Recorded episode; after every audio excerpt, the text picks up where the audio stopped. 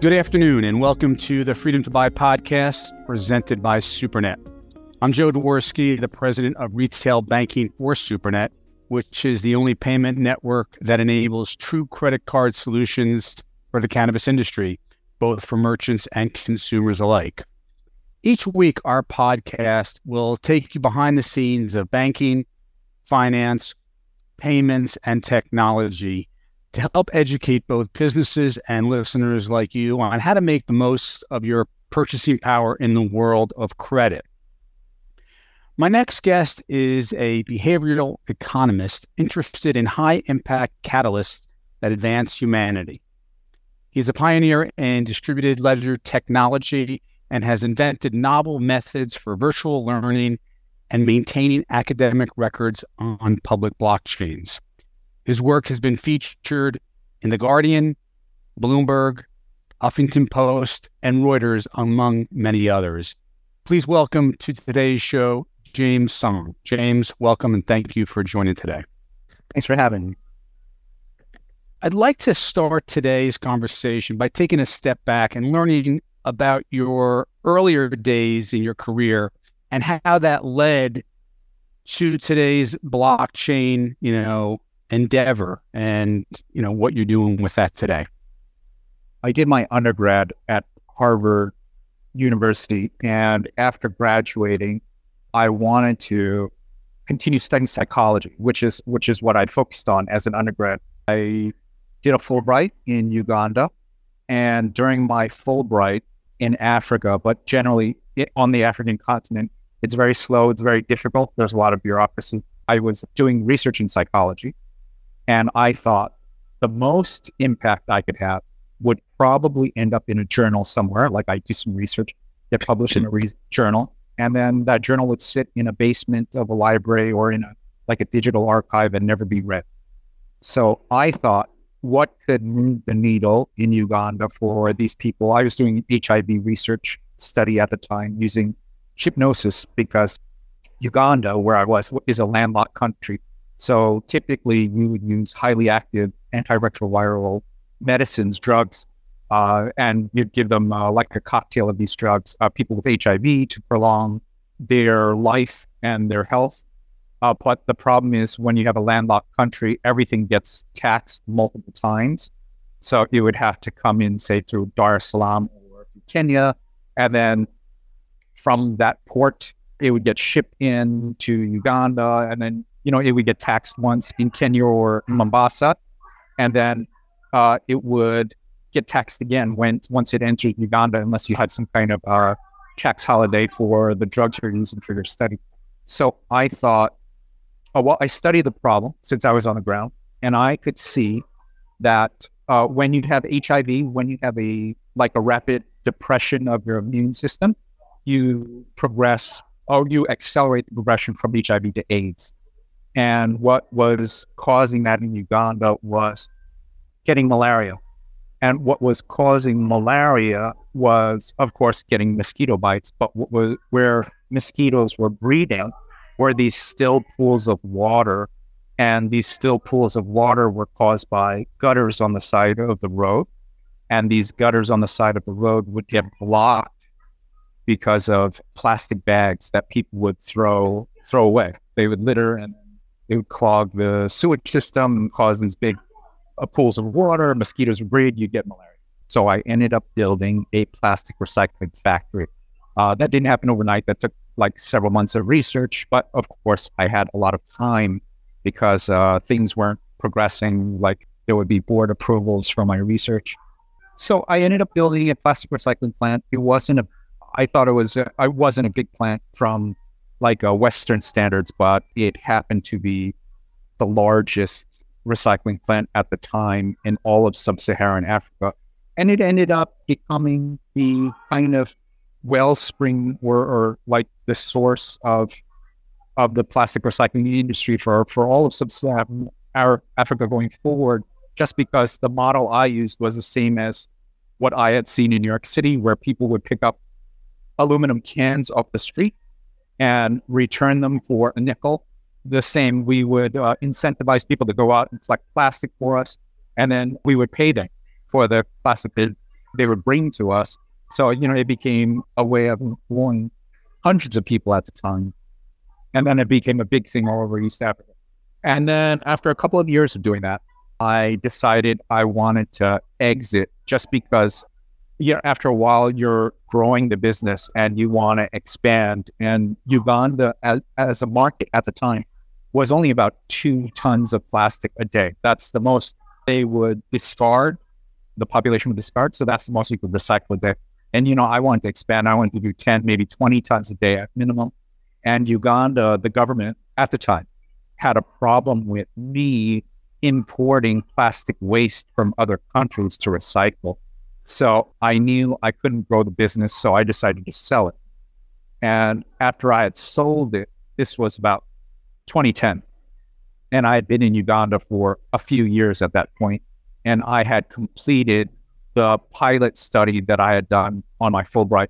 And I had to decide whether I wanted to stay to continue doing my research or if I wanted to take all the money from selling my factory and do something with it. So I decided I would take the money and leave just because I couldn't grow the plant. And, you know, like I didn't want to run into the same problem I had before where the research I'm doing gets stuck in some kind of digital archive somewhere and goes nowhere. So I thought I would come back, start a hedge fund.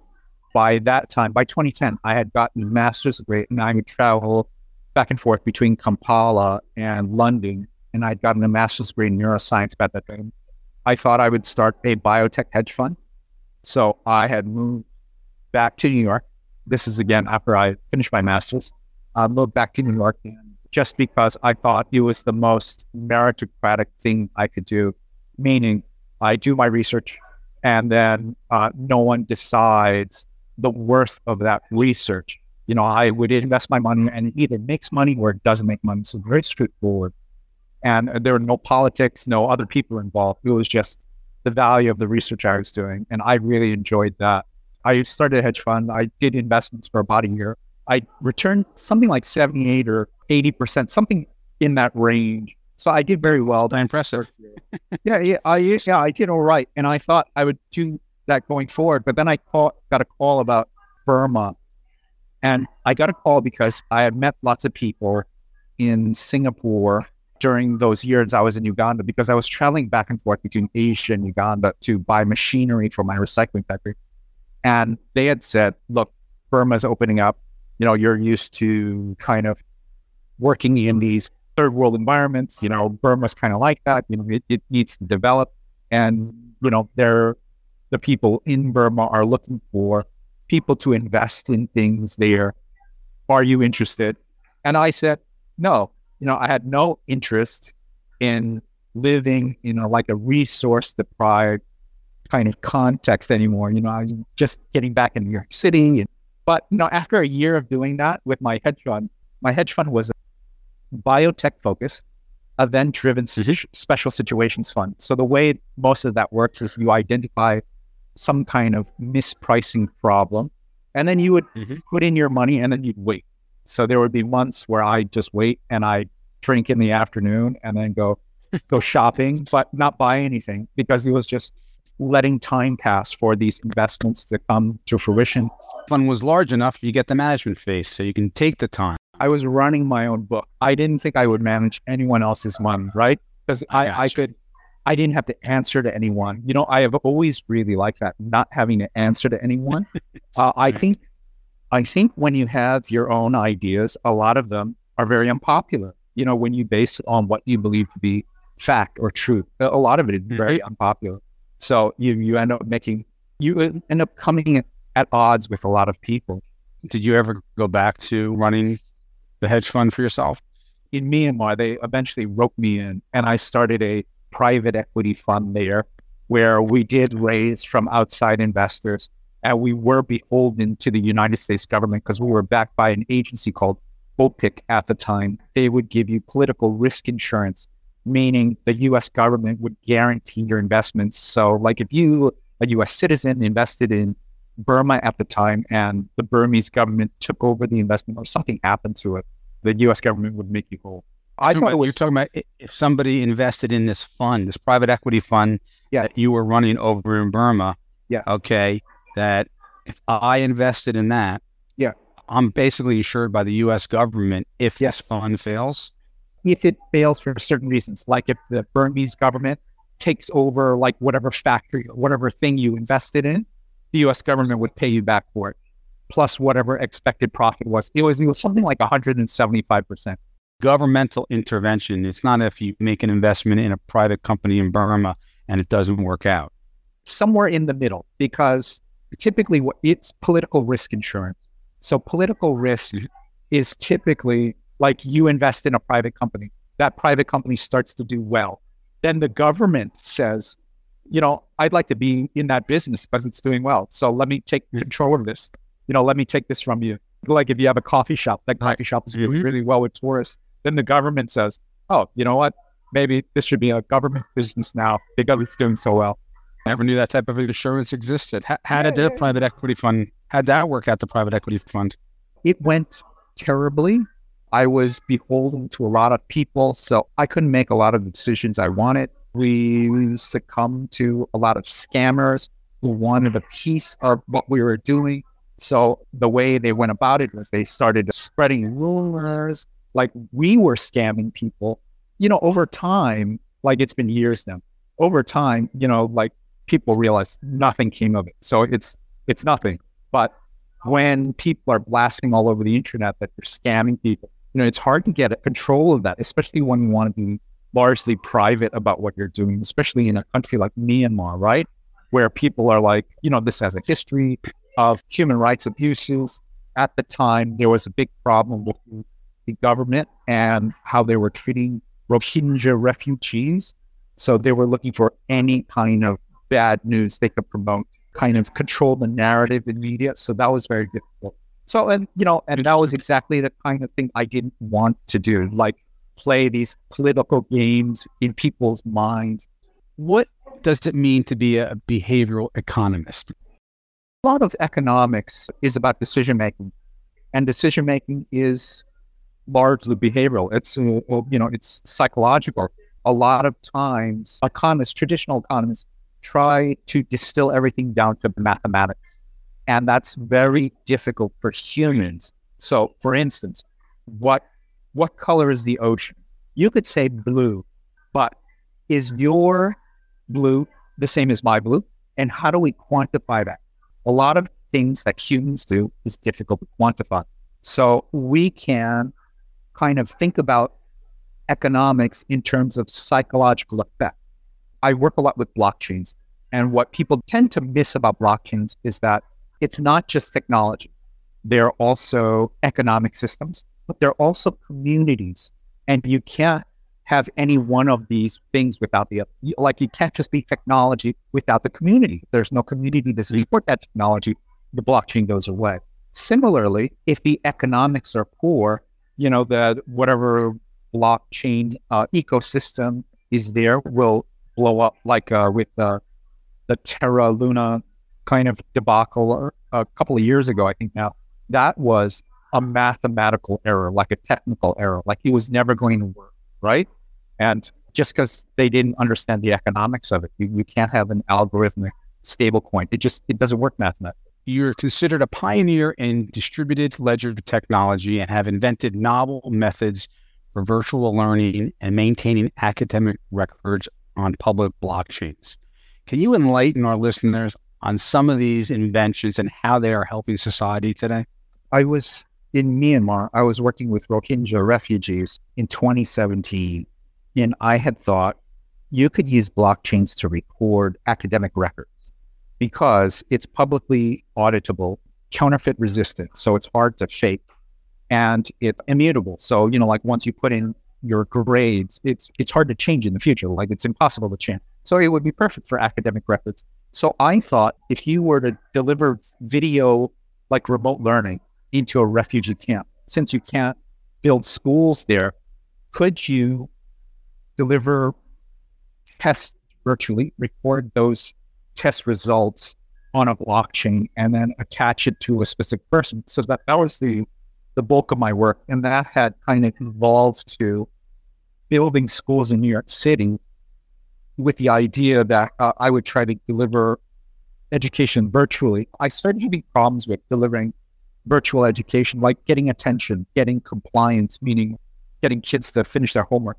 Those are difficult problems. And I saw that in 2019 ish. So, like when COVID came around, people were doing virtual learning. I knew it wouldn't last, but it was very unpopular to say anything.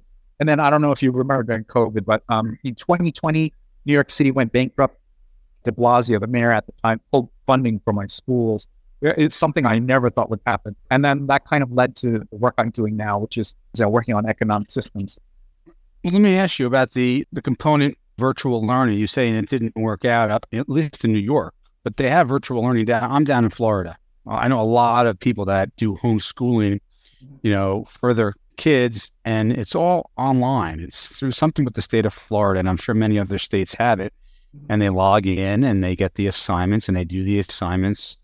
So, how would that differ from what you were doing in the city? And I would imagine this uh, blockchain technology obviously could be used in any virtual learning environment globally, you know, let alone the United States. I don't think it works. At the high end, you need a lot of self motivation. And that is not the same for every student.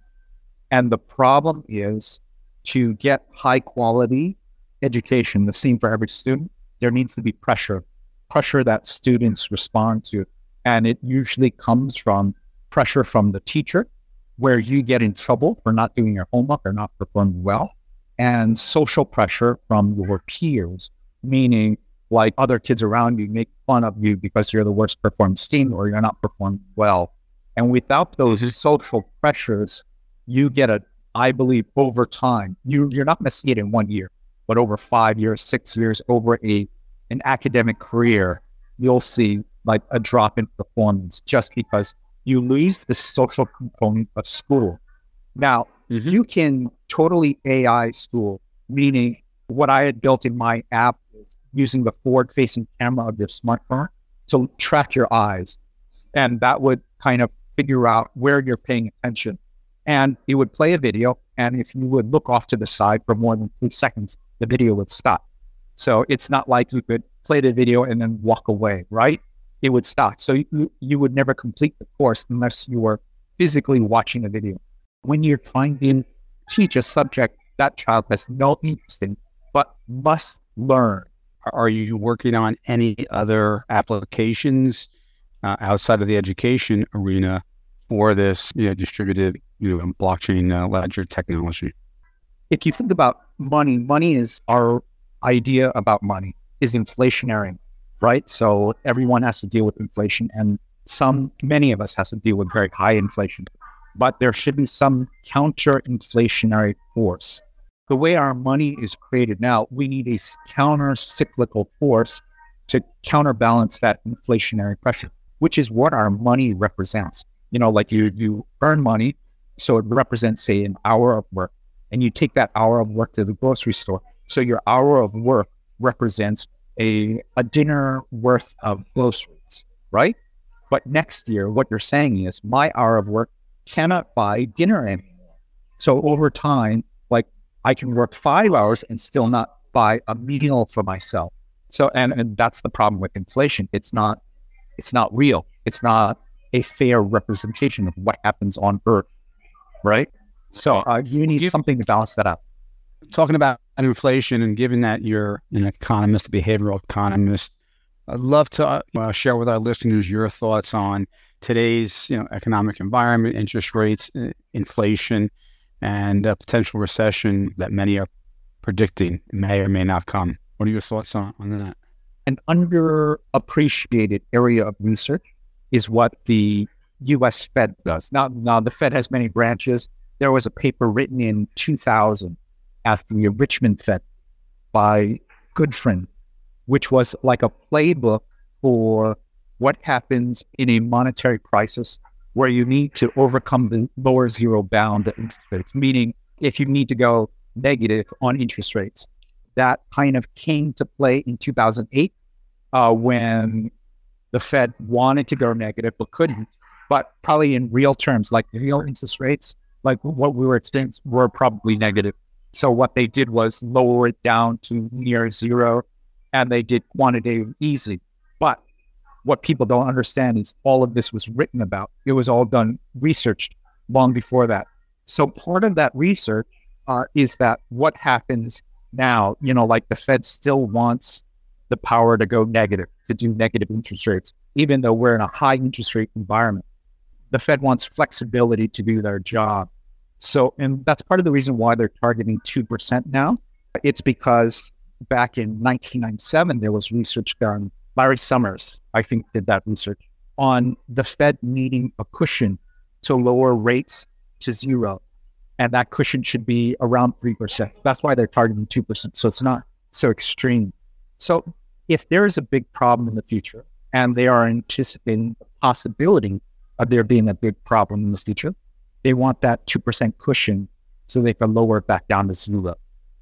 The strange thing I'm seeing is that the Fed now has an account on Instagram and they now have an account on threads. I think that this was just the last week.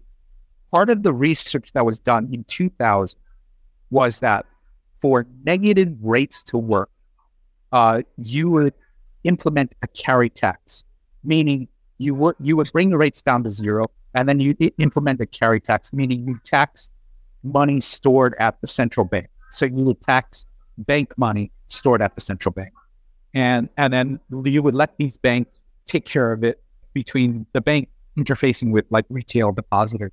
If people are interested in learning more about what you're doing, okay, where can they find information on what you're doing, James? And if they need to reach out and contact you, how can they, uh, you know, contact you? I think the best would be my GitHub. I don't sell anything, so and most of what I do is free. Building Burma, that, that's oh, Building Dash Burma. That's my GitHub. I think you could use Building Burma without the dash and find me on most social platforms. And happy to reach out and talk about it. Well, this has really been great. I mean, I learned a lot. It's very enlightening. I think you know with what's going on with the you know the blockchain is here to stay. So looking forward to when you have you know this new program that you're working on, invention, whatever you may call it, when it's ready to come to market, we'd love to talk to you again. You know, share it with our listeners. Thanks everybody for listening to today's uh, show of Freedom to Buy, which is presented by SuperNet each week. You can learn more about our payment network by going to our website at supernet.ai and you can also listen to past episodes of Freedom to Buy on cannabisradio.com. You can also get it on the Apple Podcasts, Amazon Music, Spotify, and Google Podcasts. Uh, please join us next week uh, as we welcome our next guest uh, to learn more about opportunities uh, from Freedom to Buy and SuperNet. Thank you so much and have a great day.